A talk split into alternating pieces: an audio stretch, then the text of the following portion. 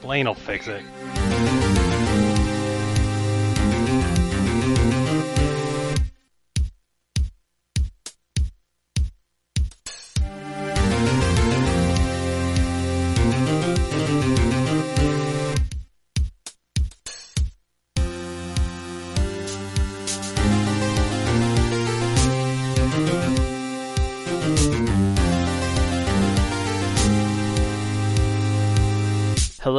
Human beings, and welcome to insert credit number 121. 121.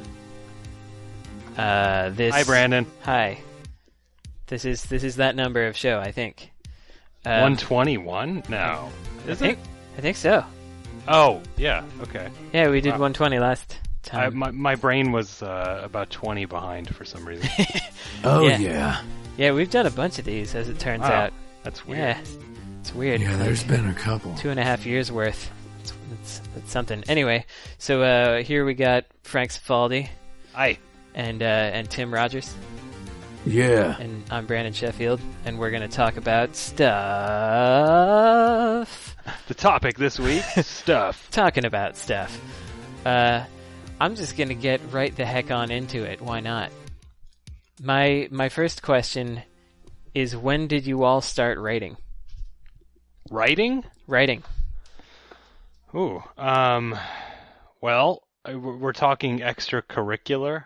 I take it. Yeah, yeah, I'm not talking about like your high school essays unless that was you really going above and beyond and doing some crazy stuff. Like I guess I would say when did you consider yourself to be writing instead of completing a homework assignment? Um, I've never. I, I might be in a unique situation because I've never really considered that like a calling or anything. It's more just.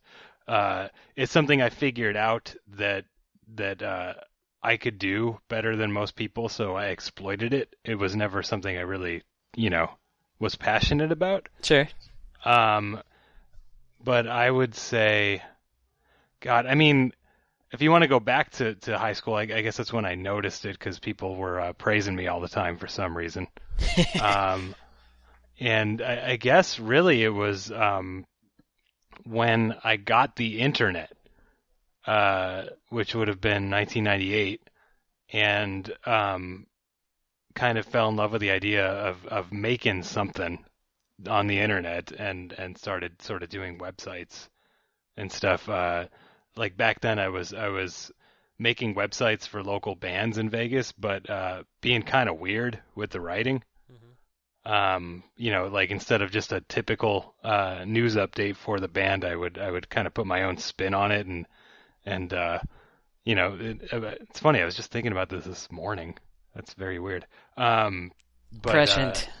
yeah, but I, I guess I guess that's where that, that all started was was uh, was was the, the, the tripod website for for the uh, Las Vegas uh, pop punk band that I think is still going called the Happy Campers nice. was was when I really sort of started uh, stretching and, and, and realizing that like hey I am writing as as, as a thing that people uh, want me to do for for not a school assignment I guess this is what I do now. Cool.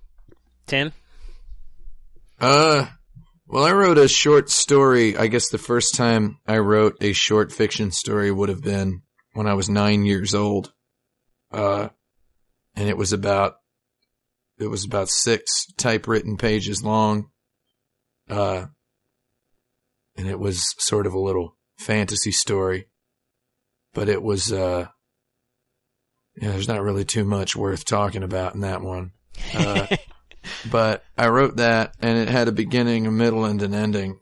And, uh, according to my, uh, uh, teacher in school who, uh, like looked at it, like, uh, I, we did like a show and tell thing and, uh, my dad had printed my story up in, uh, and put it in like a binder, right? Uh, like, uh, he showed me how to type it up on the computer and then we printed it up dot matrix printer and he mounted it in a binder and I took it to school and the teacher read it and uh, I guess was convinced that I was some kind of genius to be able to write a story with a beginning, a middle, and an end. That was like eight pages.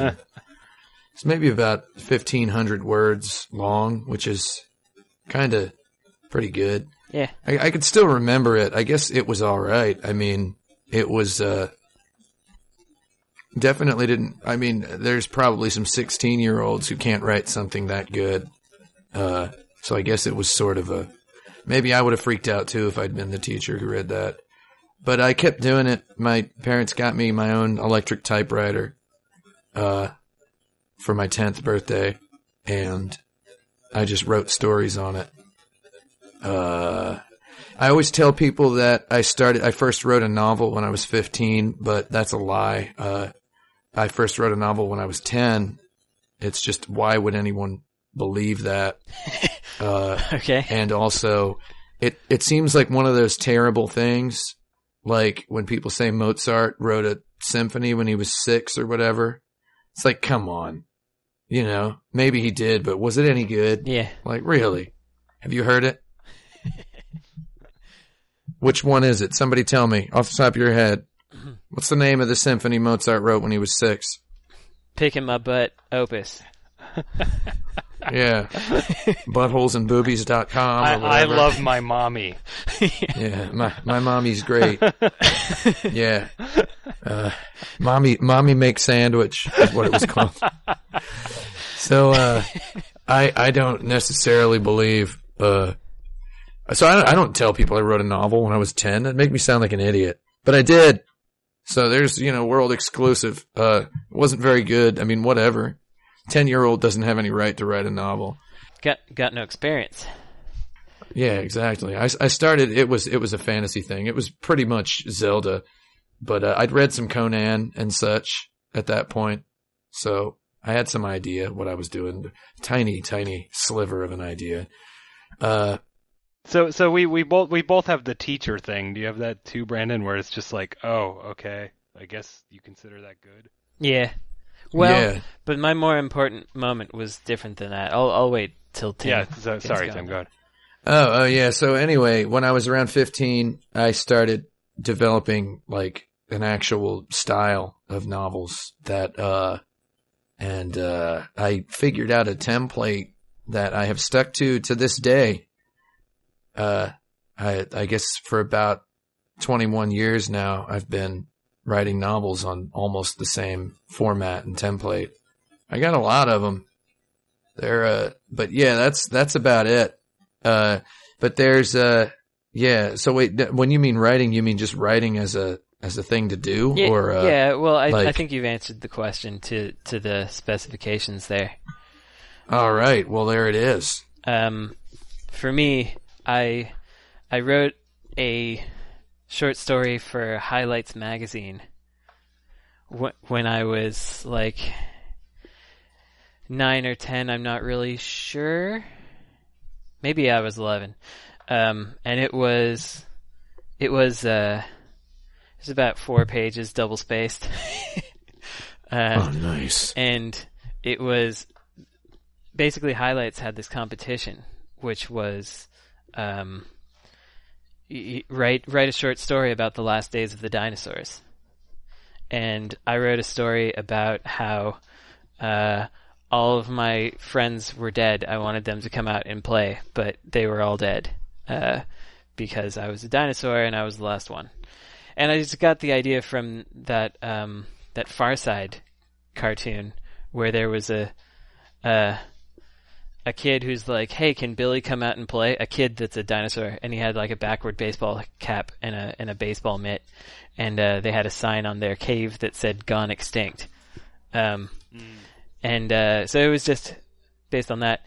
And uh, highlights sent me a letter back, and they're like, "This is very nice, but didn't your parents write this?"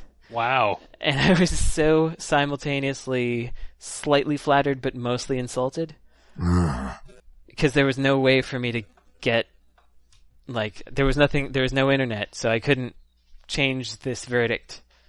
Uh, that was very upsetting, but th- I think that was my first taste of writing really. Um, and taste it. yeah. Then I did it some more. Um, teachers were generally praise praising my my stuff. Um, but the real kind of watershed moment for me was in high school when a teacher named Brian Thomas told me that I wasn't that good and that I could do better. And I was like, what the hell, old man? What do you know? But then I thought about it for like five minutes and I was like, well, of course I'm not the best. How could I be the best? I'm 15. I don't know anything. Why would I be the best person? And so then I started listening to other people and trying to, trying a little bit to get better. Not as much as I could have to where I could be a really good writer ever, but a little bit to where nobody could tell whether I was a good writer. and, and unfortunately, I think that's kind of where I stopped um, evolving. Was Yeah. at was at nobody can tell that I'm not that good. uh, Ah. yeah, I I, I kind of wish I had that moment because uh, my my teachers praised me and and made Yeah. me read read in front of the class so often that I got turned off from it because it all just felt like a tremendous scam because I Uh. knew it wasn't I knew it wasn't good, you know, and and it's and it's not encouraging to to just be told everything you're doing is wonderful when uh, it's clearly not and uh, and uh, it's it's just uh, by comparison to everyone else in your public high school class, I guess. yeah, You know? like uh, I was never I was never pushed uh, to write, and uh, I don't know. Maybe maybe I still feel the effects of that because I, I I still don't love writing or anything. I still just feel like I don't know. I'm more competent than most. I guess that's something. uh, yeah. I I I don't love writing, but I feel a compulsion to do it. So I guess that's similar. Um, so where does your voice, your writing voice, come from, if you can identify it? Uh, I'll say that I for me, it I, I think it comes now from talking to people and reading other stuff. I feel like I get pretty heavily influenced by by better prose than mine, and then I wind up picking up not the not really the the prose itself, but the tone or the the the timbre. Uh, timbre, timbre. Hmm. What kind of a timbre is it? It's timber. Timbre. Timbre is what Yeah. goes with a reen. Uh, tambourine. You see. Um, I think it mostly comes from that, but like from from from a long history of essay writing is is where my serious stuff comes from, and then uh, goofing around with my bros is where all of my dialogue writing voice comes from. Um, I, I, I, I don't know. I, I feel like what I what I tend to pick up, uh, voice wise from from reading other stuff. Well, I should say that that I, I feel like my my writing voice just comes from whatever I've been absorbing those past like three months. Yeah. Um, you know, I, I just I, I just kind of feel like I reflect the bits and pieces that I like, but uh, I think mostly what I pick up uh, is just maybe this is what you'd call the timber, but but what I'd call the melody of of writing. You know, the like just just the the ups and downs that I kind of visualize, the the, the sort of valleys and peaks. Uh, you know, like like a good song or, or a poem, even though I've never actually enjoyed poetry. Yeah. Um, and uh, I don't know. That just comes from me like reading stuff that I wished I wrote, you know, and Yeah. and uh, sort of subconsciously taking the bits and pieces that work for me, I guess. Um, but uh, yeah, I guess I guess that's my answer to that. I don't really have like a a, a specific place that my voice comes from. Yeah. Tim. Oh well, I mean, I don't really know about uh about the voice of it. It's kind of I mean, I would say at least 95% of the writing I've done in my life is stuff I've never shown to anyone. Like so it's hard to talk about it with any degree of uh anybody listening having any familiarity with it, I guess, which is a shame.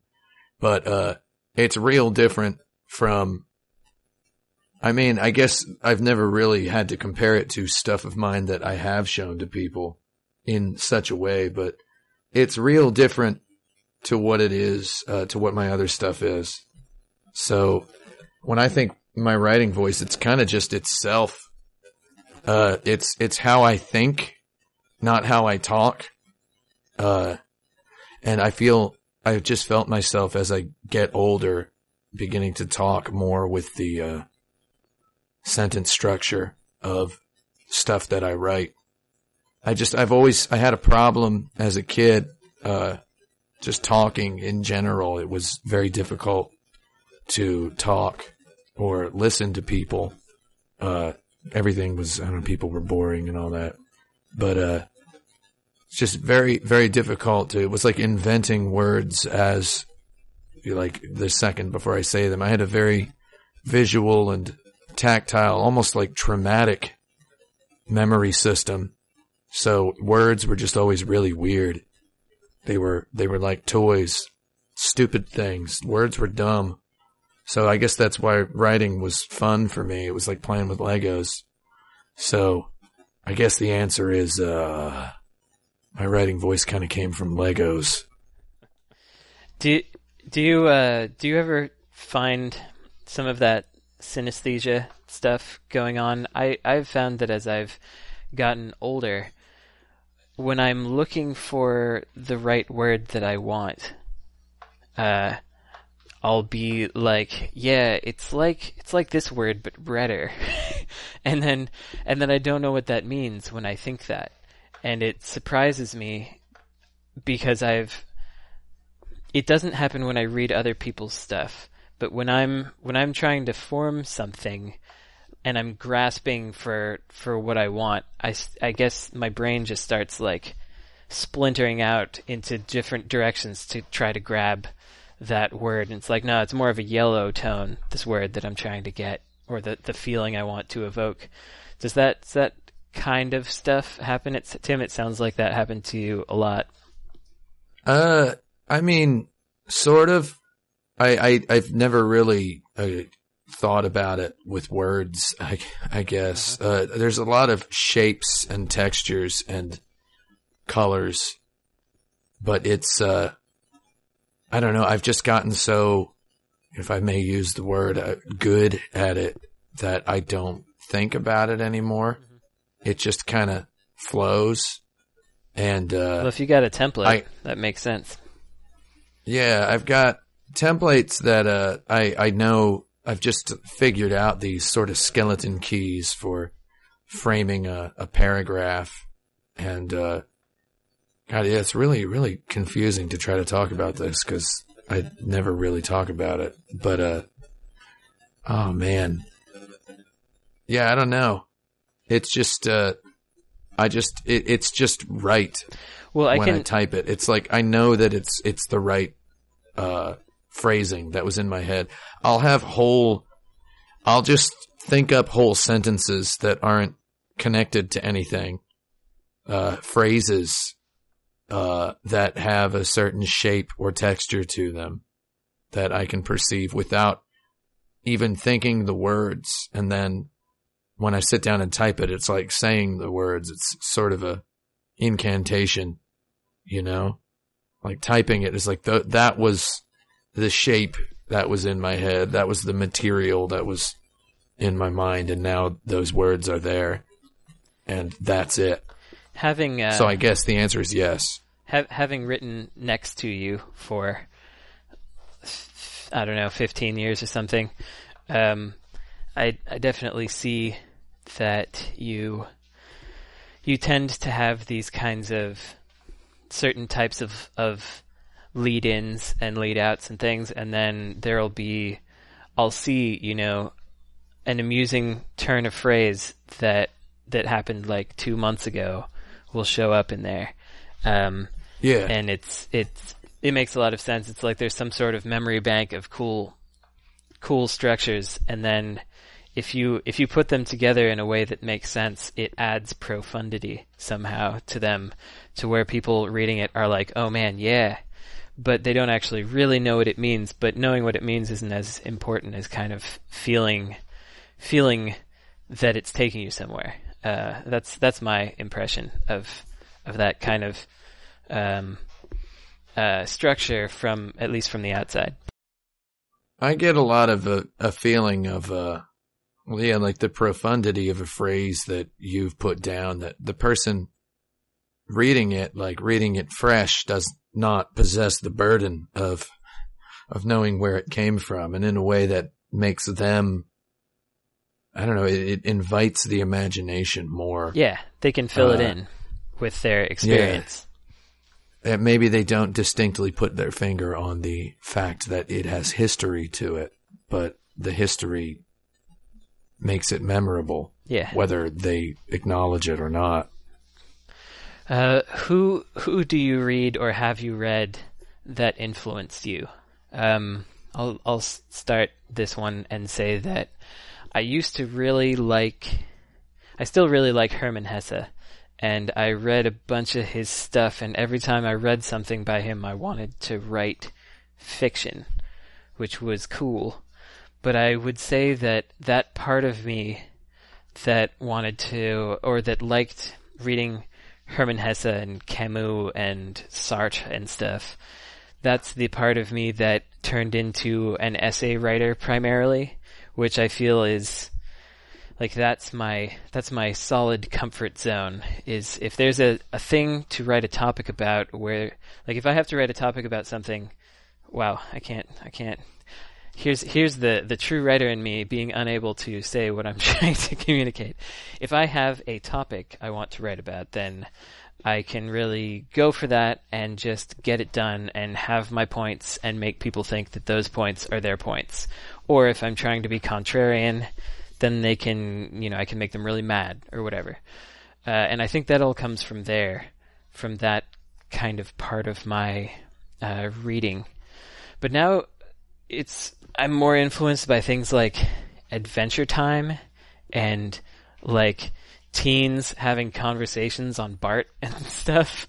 Um, because I've had to write so much more dialogue over the last few years, and I feel like my dialogue writing style has come from some sort of real casual, like television style, but more, uh, but with more import and impact behind it that you can't see or or or or know about. Um, when when we were doing insert credit as website back in the early 2000s, I found myself influenced by Tim's writing and Eric-Jon's writing, especially. Um, one of us would write something, and then the other one would write something better or more clever or more interesting, and then it would compel me to try to do better than that. And so I feel like that influenced me a bit as well during those days. So those that's my answer. I think um, I, I relate to the dialogue thing you just said. Um, I think my dialogue writing right now is um, based on what modern cartoons are like now. I think modern cartoons are, are I think cartoons are in some kind of renaissance right now. Like the the writing has just gotten so good in, in things like Adventure Time and like Teen Titans Go is just this brilliantly written show. Um, that that just has this snappy dialogue that, that works really well. And like I don't it's weird. I don't I don't think because I, I actually haven't watched that much mod, that many modern cartoons. Like I, I I've seen maybe like five episodes of Adventure Time for example. I think that my dialogue writing is what I think modern cartoon writing is. Ah, you know? Like, like I, I think there's almost this purposeful ignorance to it you know it's it's like i don't want to go too deeply into what that is but i know that i like it so what's my impersonation of what i think it is and uh, i don't know if that makes any sense at all but uh, i think that's what my dialogue is yeah, that makes um, sense. and then uh, as far as other stuff, um, uh, I, I've always freely admitted that I'm not really all that well read. Um, I, I never got into books or poetry or anything like that uh, so much. Um, so I have kind of a uh, almost typical nerd answer to to which writers have influenced uh, my writing style, at least in terms of like you know I keep coming back to melody. Like melody is what I really pick up on, on and like playing with, and and I think it's it's sort of a combination of uh, Haruki Murakami, Neil Gaiman, and video games. Like Yeah. like video game video games. video gaming. Yeah. Neil Like- video gaming. and and like I like the rhythm of of of text that fits in an old text box. You know, I like I like it. I like button press text. Like I like my sentences to be short and and like actually moving you forward. Yeah, like yeah, like so a vi- uh, video like a gaming. Phoenix Wright episode. Yes, like Phoenix Wright I think is is a is a really good uh, example of the kind of writing that I like doing. Just like like button pressy writing. Tim, Button pressy writing. Yeah. Well, I've always read a bunch of books. Uh, I guess I've read uh, at least a thousand books in my life, probably more. I read, I counted, I read 135 books in 2015, which is uh, a little bit over uh, two books a week. yeah, that's a bunch. More than that. It's a lot. I read a lot of them. I read like fifteen, I think. Owned. I know. I read like Uh, like five, so it's okay. Oh, owned. uh, every time I go to Indiana for Christmas, uh, I go to Half Price Books and buy about 30 or 40 paperbacks. And, uh, Wait, before you go any I- further, are they somehow cheaper there than here at Half Price Books? no, it's weird. Uh, but the vintage paperback section is so much better and I don't understand why. Okay. Uh, Probably because nobody I don't cares care. as much. cause I get, yeah, I think so. That could be it. Yeah, Could be it. Why, why, uh, why buy paperback vintage books when you can have a big punch bowl of tortilla chips and a tumbler of Coke at your local Chili's? I don't know. that's right. So, uh, yeah, so I just get a bunch of those books and I've, I've been doing some variant of that more or less for the last 20 years. And, uh, yeah, hence the definitely over, probably more like 2,000 books I've read in my life. Probably. I would have to sit down to count them. I could count them though. Trust me. I could, I could write all their names down. That's one of my only talents is I can just remember all the books going backward. Uh, so I guess when I was a kid, I really liked, uh, Alexander Dumas. I pronounced that in English. Uh, I liked The Three Musketeers, The Count of Monte Cristo, uh, old adventure novels like, uh, uh, Treasure Island, uh, Sherlock Holmes. So any of that stuff was, uh, uh, something I was a real big fan of. And, uh, in high school, like everybody, I read, uh, uh, 60s and 70s science fiction, Yeah. like, uh, A.E. Van Vogt, you know, Van Vogt, Heinlein. I liked Starship Troopers. Pretty chill. Uh, I read, uh, one of my absolute favorite writers. Of course, I read Robert Howard, uh, uh all the Conans. Uh, and yes, I read Edgar Rice Burroughs, Tarzan, and John Carter of Mars. I, I read anything that was like that or that had a front cover that looked like that. And, uh, I got real good at reading real fast and I got good at reading real slow, you know, when I wanted to have a good time with it. And I read all the Tolstoys. I guess everything that was in English I, I read. And I liked all that stuff. And later Dostoevsky. But I guess I really like, uh, somewhere in the middle of all that, uh, I like the writer Abraham Merritt. Do you guys know him? Nope. Oh, he was a science fiction fantasy author. And, uh, I really like his books. I read one of his short stories, uh, on a YouTube video a couple months ago. Uh, and that's the kind of style that really had like a huge, like brain crushing impact on me when I was a kid was, was that, that particular short story. Uh, yeah, I would really recommend that guy. And you can get all of his books online uh, as like free PDFs. I've got them as ebooks on my phone.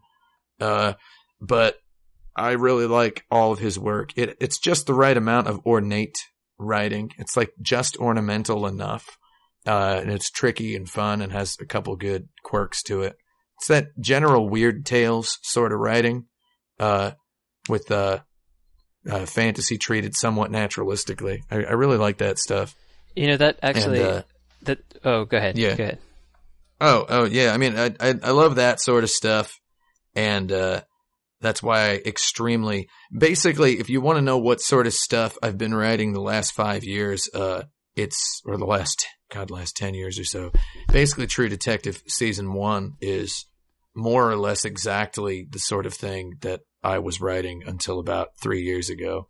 And, uh, I mean, that's very weird tales kind of writing in True Detective season one. Yeah, weird fiction. So, yeah, weird fiction. It's uh, basically uh, the way like the pitch that I had for a novel that I wrote that was very similar in tone to that was Lethal Weapon meets Cthulhu, uh, and that's sort of the kind of thing I was writing for a while, and uh, yeah, I've always liked that, and of course I like Moby Dick. Moby Dick's the best.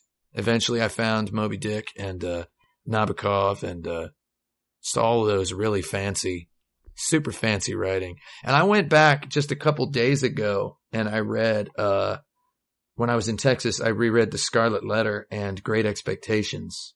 And, uh, Scarlet Letter, Nathaniel Hawthorne, that, uh, I hated that book in high school because we had to read it and we had tests on it or whatever. But man, that's a really supremely well structured, well written book. And, uh, Great Expectations, man, Charles Dickens, you know, whatever. That guy made a lot of money, but he was really cool. Uh, that guy's fantastic. And just last year, I read most of Hemingway's books again. I've read all of those before, but, uh, yeah, man.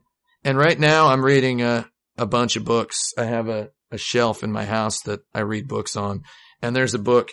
I would hold it up for the camera, but I don't have a camera on right now. There's a book called Narc that I took a picture of the front cover of. And the front cover says number one in a great new series. Uh, and I really love that. And the back cover says $250 million worth of death. and, uh, let me read the back of the book. And I read this whole book and I just cackled the whole time. So I'm going to read the back of book description of this book. $250 million worth of death. It was the largest illegal shipment of heroin ever made into the States. 1,000 pounds, pure and uncut. The New York dealer was paying $10 million for it, half in mafia money. But the street value was 25 times that. A cool quarter billion. Enough that men were going to kill for it. And die for it. Narc John Bolt was prepared to do his share of the killing. Dying could wait till later. so uh, I saw this book in Indiana, and uh, I'll, I'll, link you guys to it. Uh, I, I, Instagrammed a photo of it. Uh, uh, I saw this book on the shelf, and I just shrieked, like I almost died. And then I started reading it, and I was like, "Oh God, this is so good." Uh, yeah, you, I used to read a lot of those kind of like, I don't know, Max Power or or John Hawk or I don't I don't even remember the names, but names like that. Oh, uh, they've all got names, yeah. Special mission yeah, squad uh, things where it was like oh. just I don't know. They, this they is were the a, most... a first printing of this book from 1973. With the first printing so. of the first in the series. Yeah, of the first in a great new series. Yeah. It's a nice. John Bolt. That's by Robert Hawkes is the name of that writer. I bet it is. Uh, so recently I started, last year I read a couple of the Jack Reacher books, uh, which are modern, but similarly stupid. And, uh, I had a real good time with those. Uh, they're hilariously bad on purpose in a really interesting way. So yeah, this, just this impossibly tough dude, uh, just taking stuff down, taking care of business and such. Uh, yeah. I feel like I should have said a couple more authors now that you said all those because you, you made yeah. me think of, of a of a bunch more, which like the um when you were talking about merit, there was this dude named James P. Blaylock who oh yeah uh he lived around here or still does probably and um he's not fantastic but for whatever reason I find his stuff compelling because he's always got some stories that make me want to uh, think about stuff. And I remember reading reading his book Homunculus, which I currently cannot find a copy of because it's completely out of print. Um, he, uh, I read that when I was eleven or twelve, and it was just the the writing was beyond me, kind of because I didn't. Uh, I didn't understand a lot of the words that he used because, you know, some SAT words in there. And, uh, but I was excited by the idea of, you know, foggy London and the Thames and etc. and and a tiny man living inside a giant dude suit, uh, who is the homunculus. Um, and uh, I still I still like that writer. I think he's he's he's fun. He's not great, but he's he's enjoyable to me in a certain weird way. And uh, he was kind of the more accessible version of all the Lovecraft stuff I had been trying to read but having a hard time with. Uh, oh man, Lovecraft is real, real good if you're not like a child, I guess. Yeah, yeah, uh, I was busy being I a really, child. Yeah, being a child is it's it feels kind of old and hard to read. A lot of words, a lot of extra words in there. Uh, I also, I, I, guess, man, I'm thinking of a whole bunch of writers uh, that were huge for me uh, when I was a kid. Were uh, I read Robert Graves? He has a book of Greek mythology. Uh, he rewrote all the Greek myths. Robert Graves is Greek mythology. Uh, Robert Graves wrote Lawrence of Arabia, Lawrence and the Arabs was the name of the book. I love that book. And he wrote I Claudius and Claudius the God about Roman Emperor Tiberius Claudius. I read that book like 20 times. John Le Carre, Tinker Tailor Soldier Spy, uh, Len Deighton, The Ipcress File. Loved all those really super British spy books and all the James Bond books. So I read a bunch that of was me. I read a bunch of garbage that I really don't think influenced me particularly. Um, I don't know if it's really garbage, but I read a bunch of stuff by Margaret Margaret Weis and Tracy Hickman.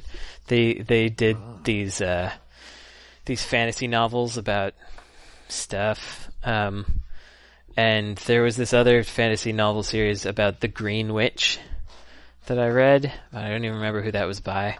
Man, there was so much, so much stuff in there. But I'm, I'm just going to move on to uh, more about yeah. our own writing and ask: Do you tend to start with a point that you're trying to get to, or you just start writing for uh, for a feeling or some other reason? Uh, yeah, I start with a point, and um, I mean, I, maybe I should backtrack a little and say that I, I don't I don't do much writing for myself anymore. I I literally can't even remember last time I did that. But uh, um, when I'm doing something um, professionally, or you know, just kind of trying to come up with ideas for something that might be something professional, right? Because um, writing comes in all forms, right? It, it's not always prose or whatever. Uh, sometimes it's just kind of jotting stuff down. Um, the, the the trick I sort of picked up in my my days as an editor was uh, starting with the headline um, just kind of keeps me uh, in focus and and uh, and uh, I, I, find that works for most things. Like if I'm just kind of jotting ideas down on paper or whatever, uh, you know, I'll put I'll put the main concept that that that came to my head like in in all caps on the top of the page, uh, so that I don't lose focus on it. You know what I'm saying? Mm-hmm. And and and uh, and uh, yeah, so I, I do kind of start with the, the, big idea or the thesis or or maybe the ending sometimes, right? Like like I, I I start with what it is that I'm trying to say, yeah, and then uh, and then reverse engineer it from there.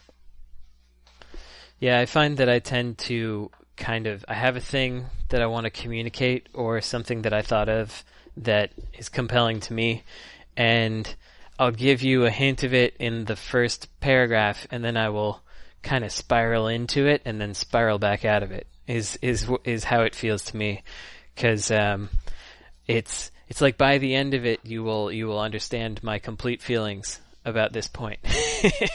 um, that's that tends to be how it how it goes for for you know, es- essay writing and stuff. Um, with with dialogue, I tend to have beats that I want to hit, or or like a, a narrative story.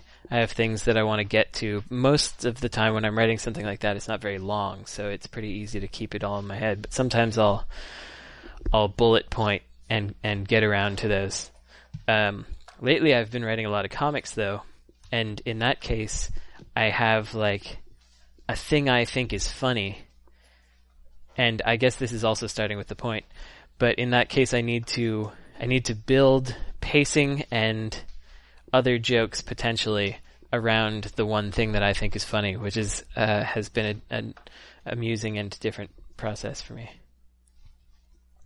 Tim, how about yourself? So when you mean starting with like what I'm thinking about or the actual opening lines? Oh no, I mean I mean what what you're thinking about. Like, are you coming from a standpoint of I want to communicate this, or are you coming from a standpoint of like I want to I want to communicate, and uh, I'm going to start communicating, and then we'll see which which of the many points in my brain get picked up.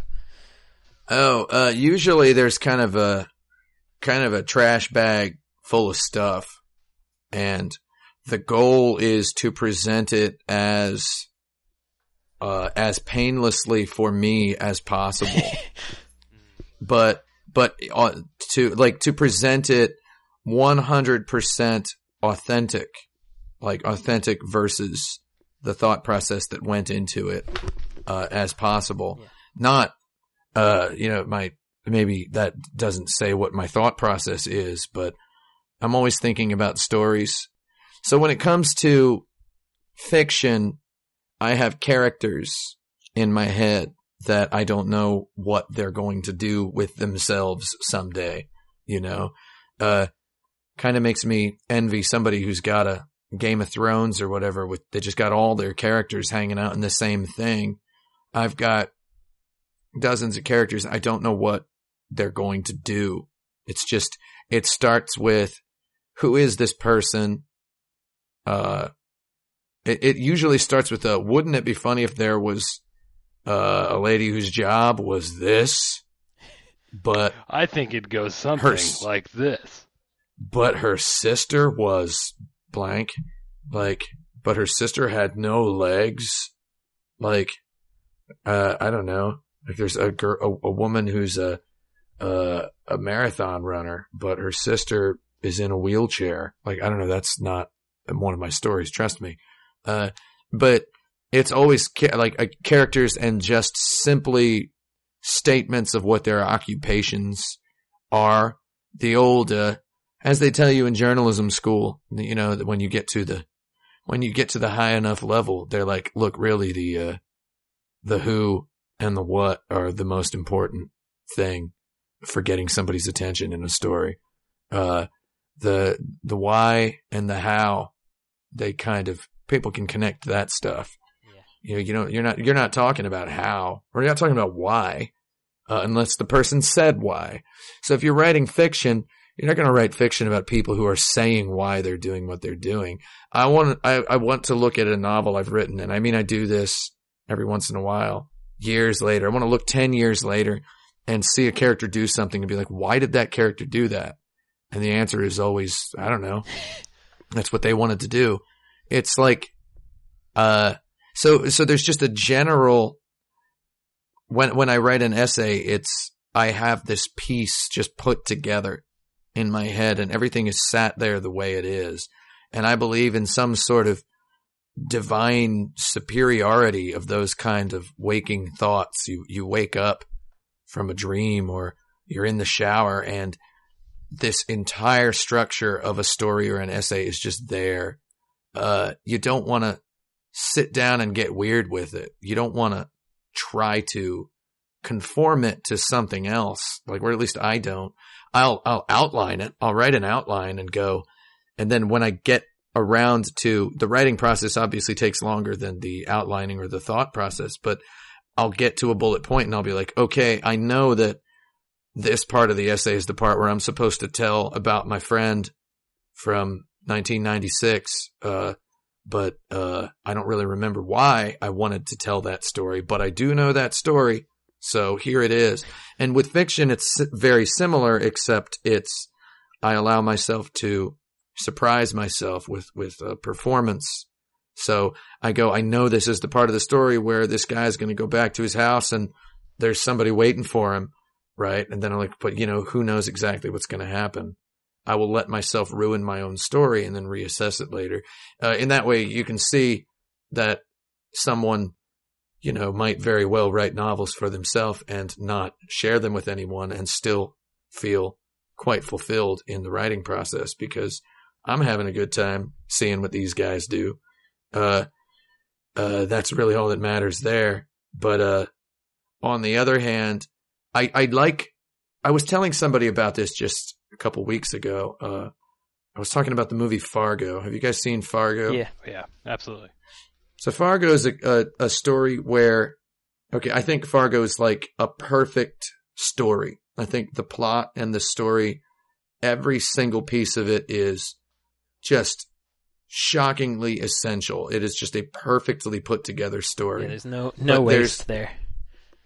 Yeah, just no waste at all, but there's still breathing room and there's still hangouts in it. Mm-hmm. There's still parts where you feel like you're chilling out with the characters.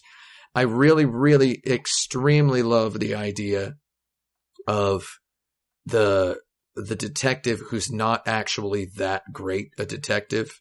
She's just a no nonsense person. She's not a caricature. She's not stupid. She's not a genius. She's a very believable police officer who gets as lucky in doing her job as the villains are unlucky. The villains, the villains ruin the story. Like there's a story that's set up that is a familiar story and then something just happens. I don't want to spoil it for anybody who hasn't seen it. I think it's one of the 20 best movies you could watch, uh, easily. Uh, uh, the, the, the, the story just ruins itself at one point. It's set up to be something you've seen before, but the only word I can think of is ruin. It just goes, well, now this happened. And it's not, it's not a plot twist. It's just a, oh God, why did that happen? But it's also not a coincidence. It's, uh, what Truman Capote, uh, one of my favorite books in cold blood once called a psychological accident. And, uh, it's very believable. And, uh, I, I love that sort of thing. So I always try to leave room for something like that if I'm writing characters. It's, I don't know if we're specifically talking about writing fiction, but it's, uh, it's, I have characters and they just have a network of relationship and there's a situation that starts it and there's always a final image, which is, you know, a color texture material that comes out as a turn of phrase. But, uh, there's always a final image in mind. And I feel like that's the way to really write a good story. So So that's where I'm coming from. to to your uh, point about having these characters and not really knowing what they're going to do, I yeah. I like I like when that happens, and I have only lately started to get there, and mostly then in dreams. uh, lately, Uh-huh. I've I've been having a lot of full narrative dreams where I'm excited to see what's going to happen, and and I'm I'm somewhat aware in my dream like this is coming from me. How is it that I don't know what's going to happen because I'm I'm doing it. This is me. I'm making all of this. But yet I don't I don't really know where it's going to be because these these characters I'm observing them and so I can actually writers always say that kind of stuff that they're going to you know they're going to leave this character here and see what it does and that always seemed so pompous to me like oh man you Yeah. I mean you're making that you're making this all up like so you know you and also a lot of writers do say it in a smug way which doesn't help Yeah. but um but I can really see it the pr- the thing you have to do to be able to make that happen though is have realized characters of some sort and be able to distinguish them from each other and that has been my largest challenge is like why is this character doing this and this character isn't doing this but i think it's it's gotten better for me since I've thought about it in a more fluid way. Like this, there's this one uh, little short thing I wrote about um, people having the power to vibrate the air, the vibrate their own molecules and and the molecules around them so that they can appear invisible, and they can do the same with their vocal cords so that they can make sounds that only others can hear. And uh, and you know this is like H.G. Wells style suspension of disbelief where I don't think that the science of this is correct. I just want you all to agree with me that it's possible, and then we'll get on with the story. Um, and uh, and I found that in this story there was one character who could do it way better than the others, and the others were like, "You've got a responsibility because you're you're better," um, but yet you're kind of high and mighty about the things that that you want to do, and it made sense to me that you know, it wasn't that this character would do a thing and the character that's criticizing him wouldn't do that thing. It's that these are both sensible people who are friends. They have slightly different backgrounds or whatever, but that's not important. The important thing is that this one is in this situation, that one's in that situation.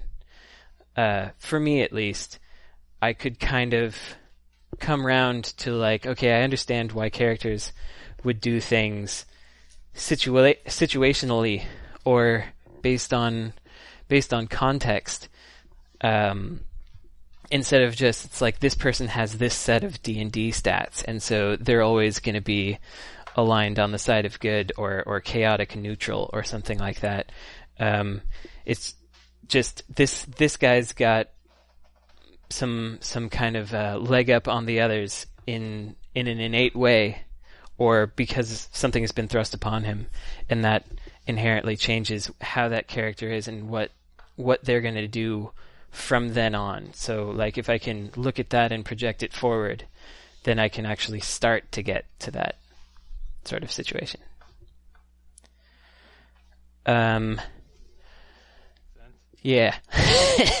uh, so I have another qu- question here, which is, what is the worst thing that you've written as an as like a conscious person who was aware that you were writing like going back to that first question like when you're aware like okay I'm I'm writing people know people are going to read this so something something the worst thing you've written that people have actually read uh, and and I think for me you know if I if I think back to high school there was a time when I was invited to this special writers camp thing and we were all supposed to present something and I tried to do something totally new and everybody hated it.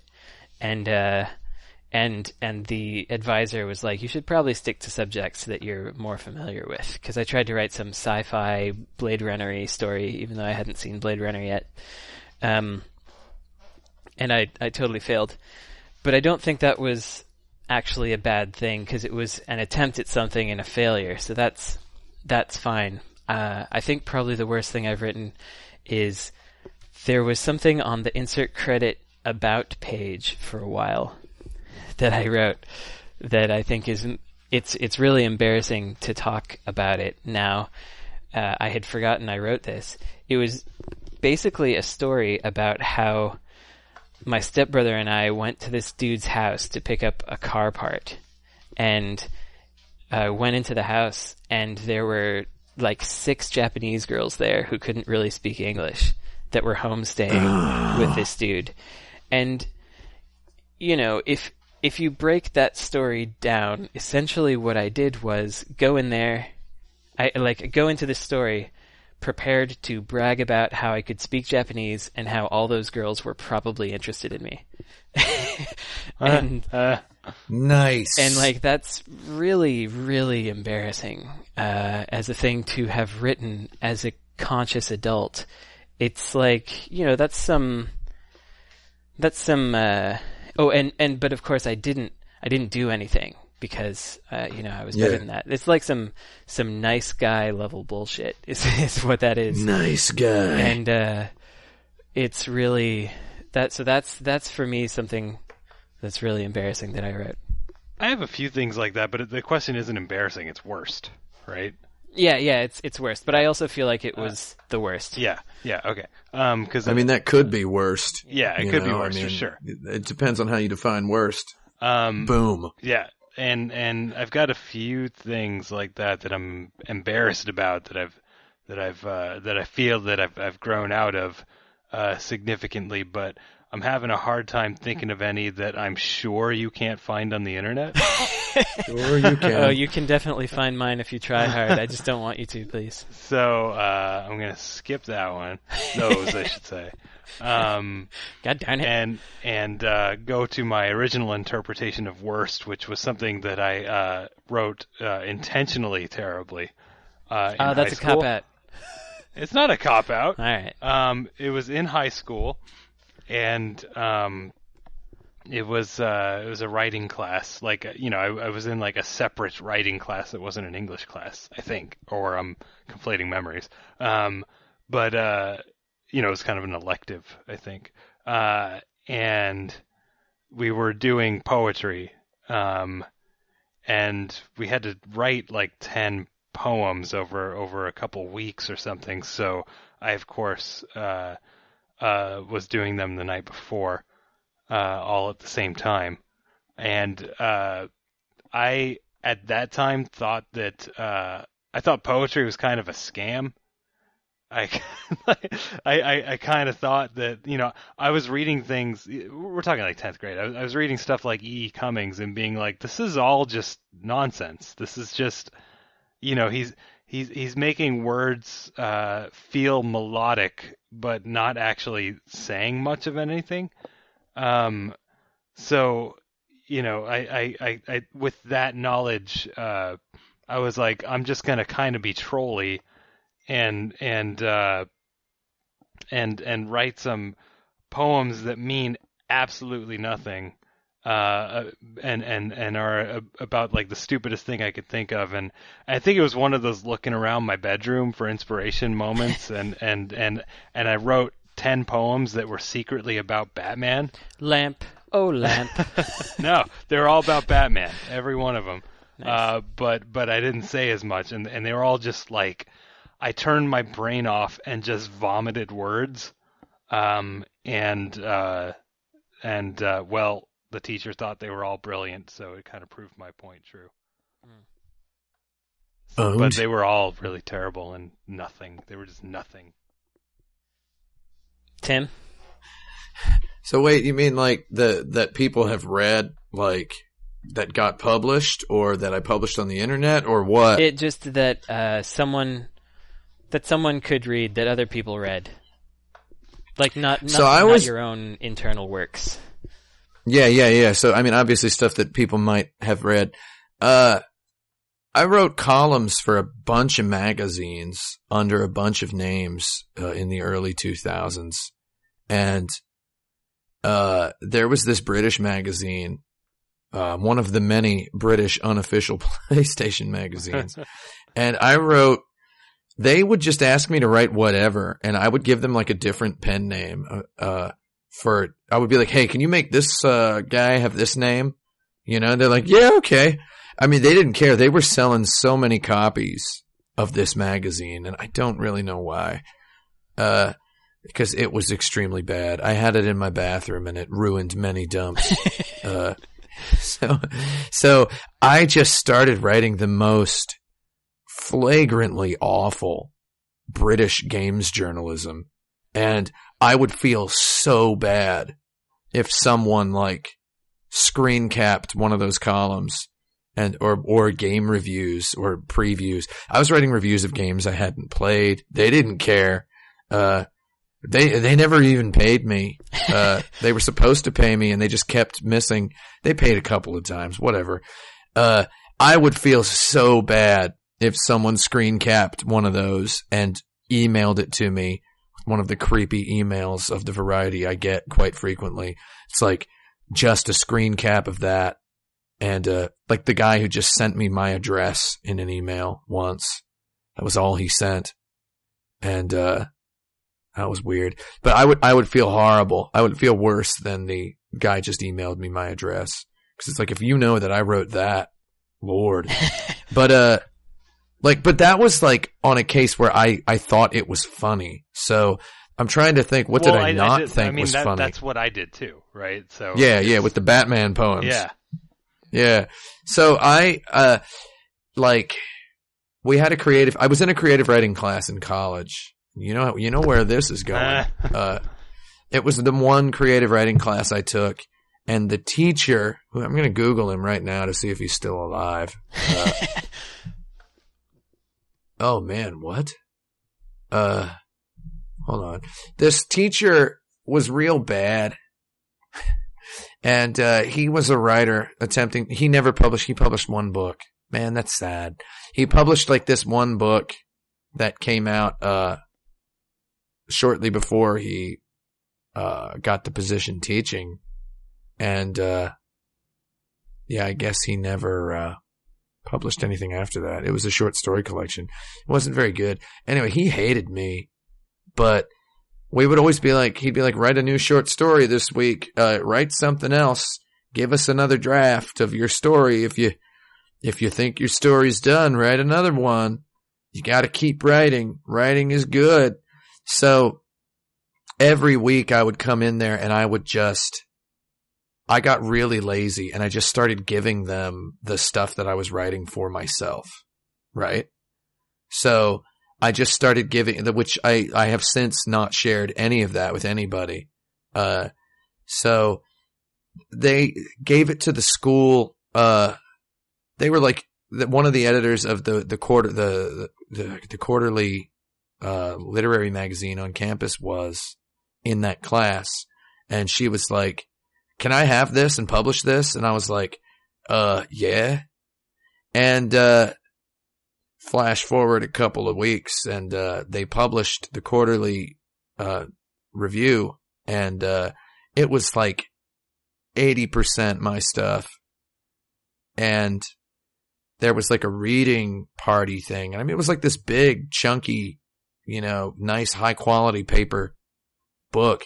And I got up there and they're like, we want you to read one of your stories. And these stories were like, they published like three, 4,000 word stories. And then uh, they published one 8,000 word story. And I was like, man. And it was all just this magical realist crap. I was reading Borges and, uh, trying to write like that. And they're like, we want you to read this one. We want you to read this 8,000 word story. And that's like an hour of reading, like literally. Like you can read about my natural, the voice I'm speaking in right now is, I can clock it at around 4,600 words per 30 minutes, right? So it's around 9,000 words an hour is how I'm speaking right now. Uh, so it was like 50 minutes and man, I had read the story before I gave it to the creative writing class, but, uh, I, I hadn't read it enough, you know, like I'd read it two or three times and I'd fixed a couple of things and it was by and large economical prose, you know, it was not like flowery or whatever. It was really, really mundane Midwestern American, uh, tragic story kind of thing. I'd been reading Raymond Carver. Uh, uh, I wanted to write something that was just cold like that. And I'm just up there reading it and I'm like, I had gone so far inside my own balls at this point that it was like, it was a, a really scary moment to read that because I mean, everyone's just sitting there and they're listening and they're laughing at appropriate times. And I'm just like, I guess this story's pretty good, but why, like, it's about, uh, the married couple in their fifties and it's about, you know, they've got a dog. Like, I've never had a dog. Uh, I'm not a married person in my fifties. I'm not a fireman. I've never met a fireman. Uh, and I'm just like, this is so not about, or it's like I'm not even there in this story. And I'm, I'm remembering it now and it was really bad. Uh, so, you know, rest assured it was quite bad. But, uh, uh, the, that, that visceral experience. And then having a bunch of people come up and talk to me about it uh, afterward was just really strange. And I, I didn't like it. And it just felt extremely creepy. Like I was covered with earthworms, That filled with them. That's an interesting one because it it it feels a lot like that that was a lot like the experience that I had in that in that creative writing workshop thing or whatever it was called and uh, young writers workshop I don't know um YWC. and I, I mean, I I wasn't really YWW. I wasn't really in there either uh but rather than praise I got uh derision for it which was probably more correct uh Yeah. Um, so we've we've reached the hour mark, but uh, I have a few more questions. It's it's up to y'all if you want to keep going. I don't know about a few Oh. more. All right, let me let me just go.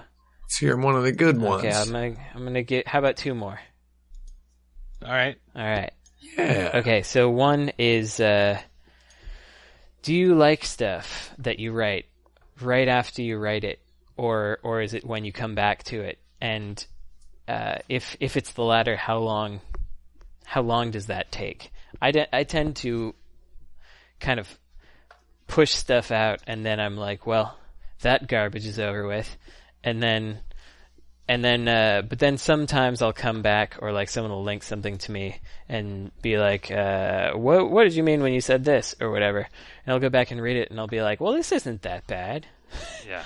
but uh, it tends to take you know I got to have a couple probably uh, several months space from it before before that works. But then there's like this this gap to where you know almost anything I wrote ten years ago, unless it was just informational, I th- am very embarrassed by. Uh, Yeah. so there's like some some line between liking your old stuff and finding it completely naive. It's like how much have you changed as a person in that time? Yeah. Um. So I, I, I like stuff when I'm done with it. I I I, te- I try really hard not to like finish something I don't like. Um. And uh, I like it for about I don't know three days, and then I hate it.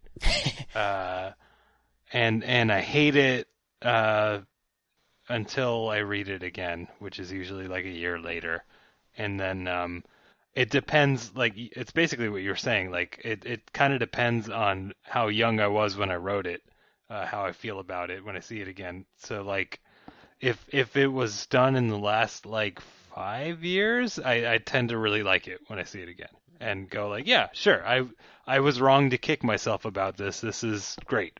Oh not great but you know it's this is this is passable and, I, i'm not embarrassed by this in any way. Um but if it's older than that, then uh, I don't I don't like it usually, but I also don't kick myself over it because I understand that uh, growing up is a thing people do. Um, but at the same time, um, I think anything older than that, I, I, I find a I, I find a you know an, an uh, some neat na- naivety or oh, I can never pronounce that word Naivete. naivete. I find It's I find, naivety. naivety. I find some naivetes uh, that that I'm I'm I'm envious of sometimes. Like you know, like if if I go back to really young me, um, you know, the the oldest stuff I can find, like I will never show it to anybody, but it's like, man, there's some stuff in here that like I I just don't have this anymore. Whatever whatever this was that allowed me to to be to do this. Like I, I would never come up with that now, and it's it's not exactly valuable, but I wish that I I had that as an adult and could hone it into something good. Mhm. Like like I feel like I lost a lot of a, a lot of that. Tim. Oh, uh, well, I mean, I have the the idea in my head before I start writing anything, whether it's fiction or not, and I have, you know, if it's an essay, if it's the kind of stuff that I publish and, you know, link around on the internet, it's always like the question is, did I get all the stuff in there? Uh, are there enough jokes in there? And if so, upon finishing it, I'll scroll around. I'll just you know, whip the scroll bar around and be like, yeah, it looks good. It's looking good over here too. and then I'm done. Uh, whereas with, uh, with fiction, so I'm writing a book now. Uh, oh, I mean, I'm always writing something, but, uh, the one that I finished right, like before Christmas, uh, that finished a draft of it, uh, it was really, really hard to write because I imposed an extremely strict rule on the grammar. I always have these, I have a real big bucket of grammar and vocabulary rules and I put like the biggest, ugliest one yet on there. Uh, and I wanted to see what would happen. And the writing of it, par- like I had it like blocked out paragraph for paragraph or whatever, but the writing process was so boring. Like it was incredibly boring to write. I got to have no, I basically robbed myself. I burglarized myself of any right to have fun with the words themselves. And, uh, I went back and looked at it, uh, just, just the other day, uh, in Texas on my hotel bed. And, uh, I was like, just, I read a paragraph out of the middle and I was like, wow, I'm really glad I put that rule on there. I just, I, I mean, I keep inventing these rules to try to cut down on the amount of revision time, uh, that the book is going to take or the amount of editing or proofreading. Basically, I want every excuse to never look at the thing again when I'm done with it. But, uh, that's never going to happen, obviously. Uh, but you know, I can try. Mhm. Uh, so I was, I'm, I'm usually prepared to dislike the stuff, but when I'm done, I, I, I it's kind of like buying movies, like buying Blu-rays, you know, like I'll be like, I'm going to have a good time watching this. And then it just ends up on the shelf for, oh God, like three or four years. Some of these movies I have. And it's like, I've seen this before. Like I, I bought LA Confidential on Blu-ray and I'm like, yeah, I like this movie. I'm to have a good time watching that. And then I just didn't watch it. And then I did watch it and I was like, yeah, I was right. I was to have a good time with that. And that's, uh, maybe that's how I write fiction in that style. But I was very surprised by this one because I was prepared to not like it. So maybe if I impose rules that are too harsh or too strict, I, I wrote a thing recently that was almost in the style of this book that I wrote. It was a kind of a break exercise. I wrote about uh, September 11th. Did any of you guys see that? I didn't even see wrote that thing. come up. Yeah, I didn't either. No. It was called A Coincidence of Jungles. These other old machines of lightning or the light we put in the darkness behind our children. And I put it, which is a pretty good title, let's face it. You know, if you don't know which one to pick, put them all in there. That's my policy. Uh, but that was just about my experience on the day, September 11th, 2001. I finally wrote it all up into one thing. So I had a similar, uh, it's not a structural rule, but there was a rule in the writing there that, uh, I will not reveal, uh, because it's a fun, I feel like, you know, if somebody can figure it out, I'll PayPal you a dollar. But, uh, it, uh, yeah, the writing part is boring. Uh, so maybe if I impose rules that are too hard, I might lose the ability to enjoy the writing process. But at that point, I'm kind of removing myself from the audience even more, which was never really the point of my starting to write in the first place. I don't know. Writing to me was like playing a video game, you know, it, it I mean, in the old days, that's what I treated it as. Uh, why watch these Final Fantasy characters uh, when I could just make my own and use my imagination like the Muppet Babies taught me, you know? So, uh, but yeah, uh, as I'm getting older and the, the writing philosophy. So this thing I wrote about September 11th is by no means as, uh, as dense and as strict as the novel that I wrote. Uh, so the novel is called A Conspiracy of Miracles and the essay is called A Coincidence of Jungles. Conspiracy of Miracles has no subtitles. I didn't go nuts on it. Uh, but, uh, yeah, by getting too, maybe I'm getting older and getting stricter and, uh, maybe I don't want to do that, but maybe it's good for the reader. Maybe it provides a better experience. It probably does.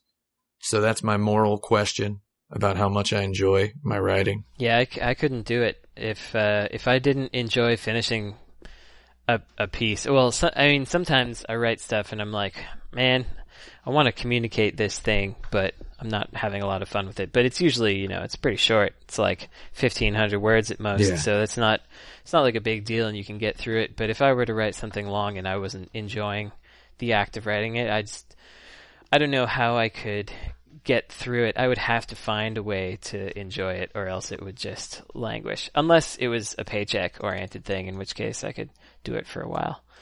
Um, so my last question is, given all that stuff and how we've all written some some dumb things and felt some dumb ways, how much allowance should we give to people who are bad writers now? Because you know, I'm I'm uh I'm still in a position where I, I have to read aspiring writers writing and look at their Yeah. sentence structure and look at their ability to to string things together and I'm I'm just very ready to write them off forever but then I have to remember that I've written some bad stuff like my sentence structure was maybe never as bad as these folks uh except for when I was in in uh maybe middle no elementary school um Yeah. but uh, you know i never used passive voice that much uh but Oh man, I PD. hate hate that passive voice but uh they you know they, these people can grow so how how how apolog- how not apologetic but how um uh forgiving should i be? Yeah. Or should we be as as Well, readers? I, I am at peace with the fact that uh, that it ain't my responsibility to help people grow up sure. uh, unless Yeah. they're mine, you know. And I don't have any children uh, Yeah. around here that I can see anyway. Yeah. Uh, Bam. So like, I So you're responsible know, for like- Tony's writing. Tony, your cat. yeah I mean, yeah yeah yeah Tony yeah if, if if if Tony was writing stuff then you know I'd help him foster his craft. Yeah. he's mine. Yeah. Uh, but uh, other than that, I don't know. Like I, I am just at the point where, and it, uh, this doesn't just go for writing. This just goes goes for you know, people having very immature worldviews. For example, uh, I don't feel like I have to be patient with them, and it's not my responsibility. So uh, I, I don't, you know, I, I, I try not to be confrontational about that. It's just I go like, okay, that person needs to uh, needs to grow up or evolve their craft or whatever, and and that's not going to happen with my help. So I'm just going to kind of ignore them now. And uh, turns out there's a whole lot of stuff uh, out there that I still haven't read that's great. So I can just Mhm. read that stuff instead. Yeah. It's like Yeah. I think that in in in the case of of being in a position like now I'm I'm I'm vetting pitches for this ZAM website and Yeah. you know in this case I am I have the direct ability to try to help these people.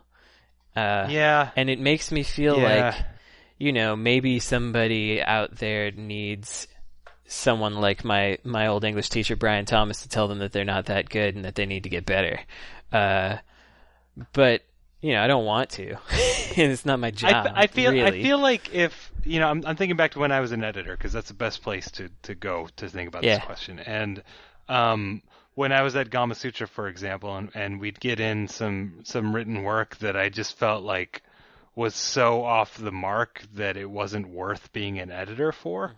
Y- On, you know what I mean? Like it's it's it's just yeah it is, the, they need they need more work than I can provide. Like I don't know, I would just dismiss it and go like, "Hey, we're a website, we pay money, and there's tons of people out there that are better than this. Let's just go find them instead."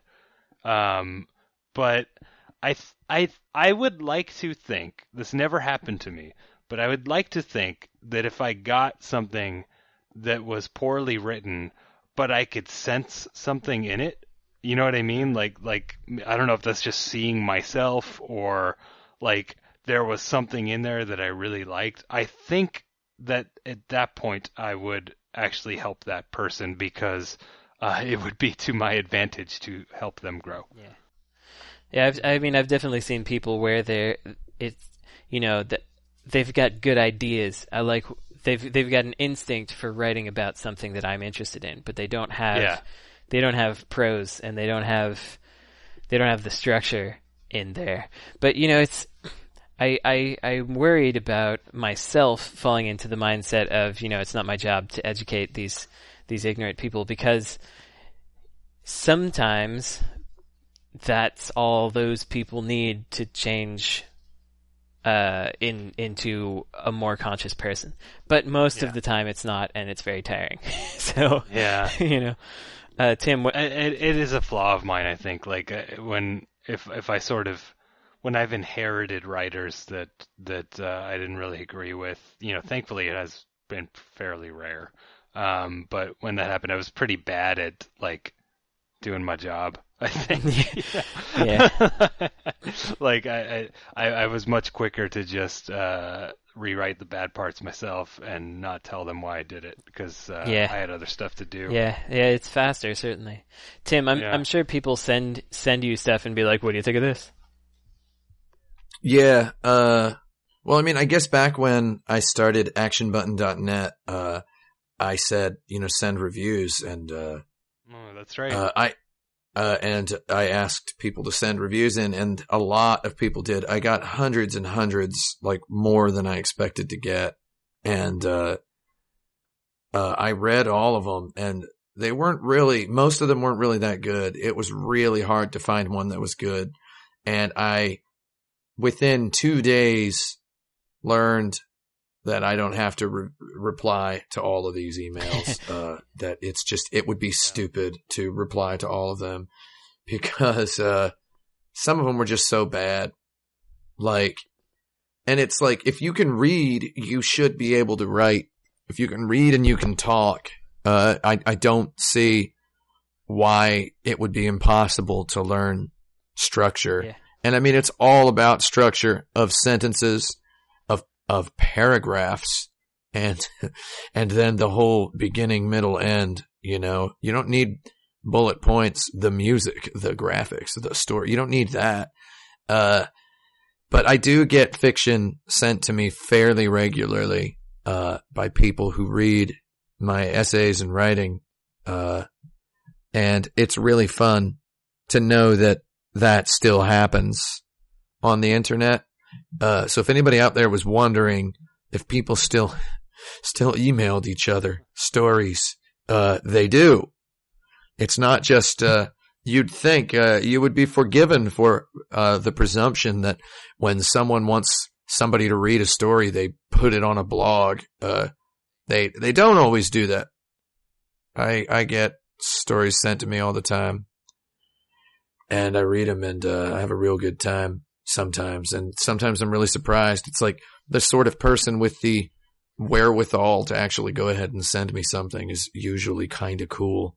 Uh, I guess I'm in a position where I'm not a famous writer. I'm, uh, I'm not, you know, I'm not writing Harry Potter or anything. I'm not a billionaire. So those people must get, like famous authors must get some terrible crap sent to them. Even though that's not the way to get published at all.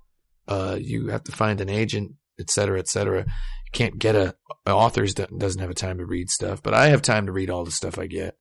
And lately, uh, I got a friend, uh, in China who, uh, has been writing stuff in English and it's this surreally experimental English and it's just super great. And I hope she writes a book, uh, cause I would read it and I would tell other people to read it, but you never know. I mean, I've never published a book, so what do I know?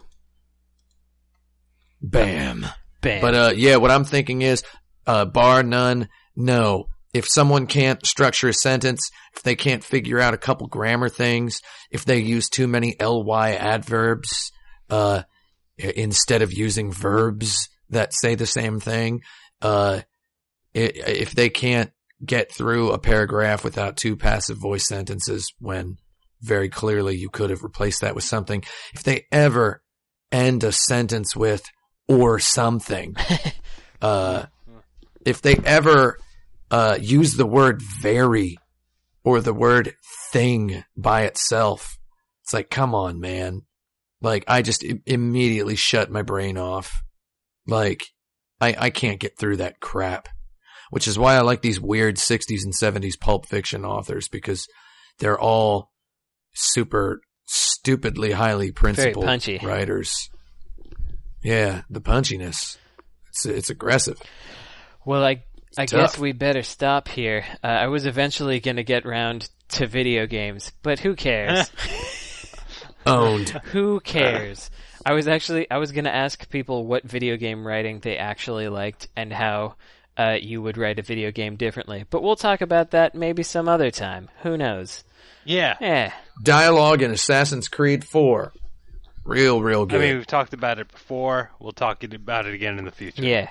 Oh, we'll bring it Yeah. It'll circle back around. Yeah.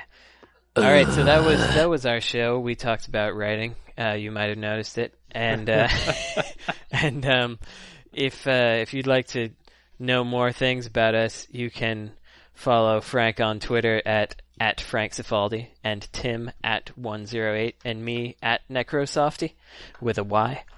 I guess you can also follow me on medium.com slash at 108. You have to put the at in the URL since there's about a novel's worth of stuff on there if you want to read. God, I guess there really is. And you can follow me. One of those things is 30,000 words. You can words. follow me there too, but uh, I don't really remember what my thing is. Medium.com slash something. Owned. Maybe it's your Twitter handle. Could be. It might. Yeah, it probably is. Want It's to- probably I'll- I- Necrosofty. I can take a darn look for you right now. It won't take I a second. it is. My internet has miraculously stayed on this whole My time. internet's hecka slow. Let's see. Yeah, that's Okay. you. Medium.com slash Necrosofty, I guess. You can follow the, uh, the, the, You can't follow me at Medium because I don't I don't write stuff people don't pay me for. nice. Um, and, uh, sh- you can follow the show, facebook.com slash IC podcast. I promise we're going to do that Boom. on Twitter someday, but man, who likes to do work what you don't get paid for? That's what this whole, this whole show is. It's just us doing work we don't get paid for. But it's kind of fun. It's kind of fun. Well, someone else does the work. We just hang out. Yeah, talking's work, thinking's work. Yeah. Blaine Blaine Blaine does the oh yeah, work. and on by the show. way, thanks Blaine Brown. As always, he does all this all this stuff, putting this show together for you, real nice. And uh, hopefully you'll enjoy now that we're all three of us using real mics. Uh, maybe it sounds a little better. Well, I was always using the real mic. I just, uh, I, I, I, there was a, I had a drop down menu issue in that I didn't realize there was Oh. a drop down menu in Audacity to define my microphone. So, uh, yeah. Yeah. Owned. So I've been using the same microphone basically since uh, we started this show, but uh, now I'm recording it proper. nice. That that is the folly of never listening to your own show. Yeah, for real. uh, Lol. so yeah, thanks y'all, and I guess we'll see you next time. Insert credit show. over, yeah!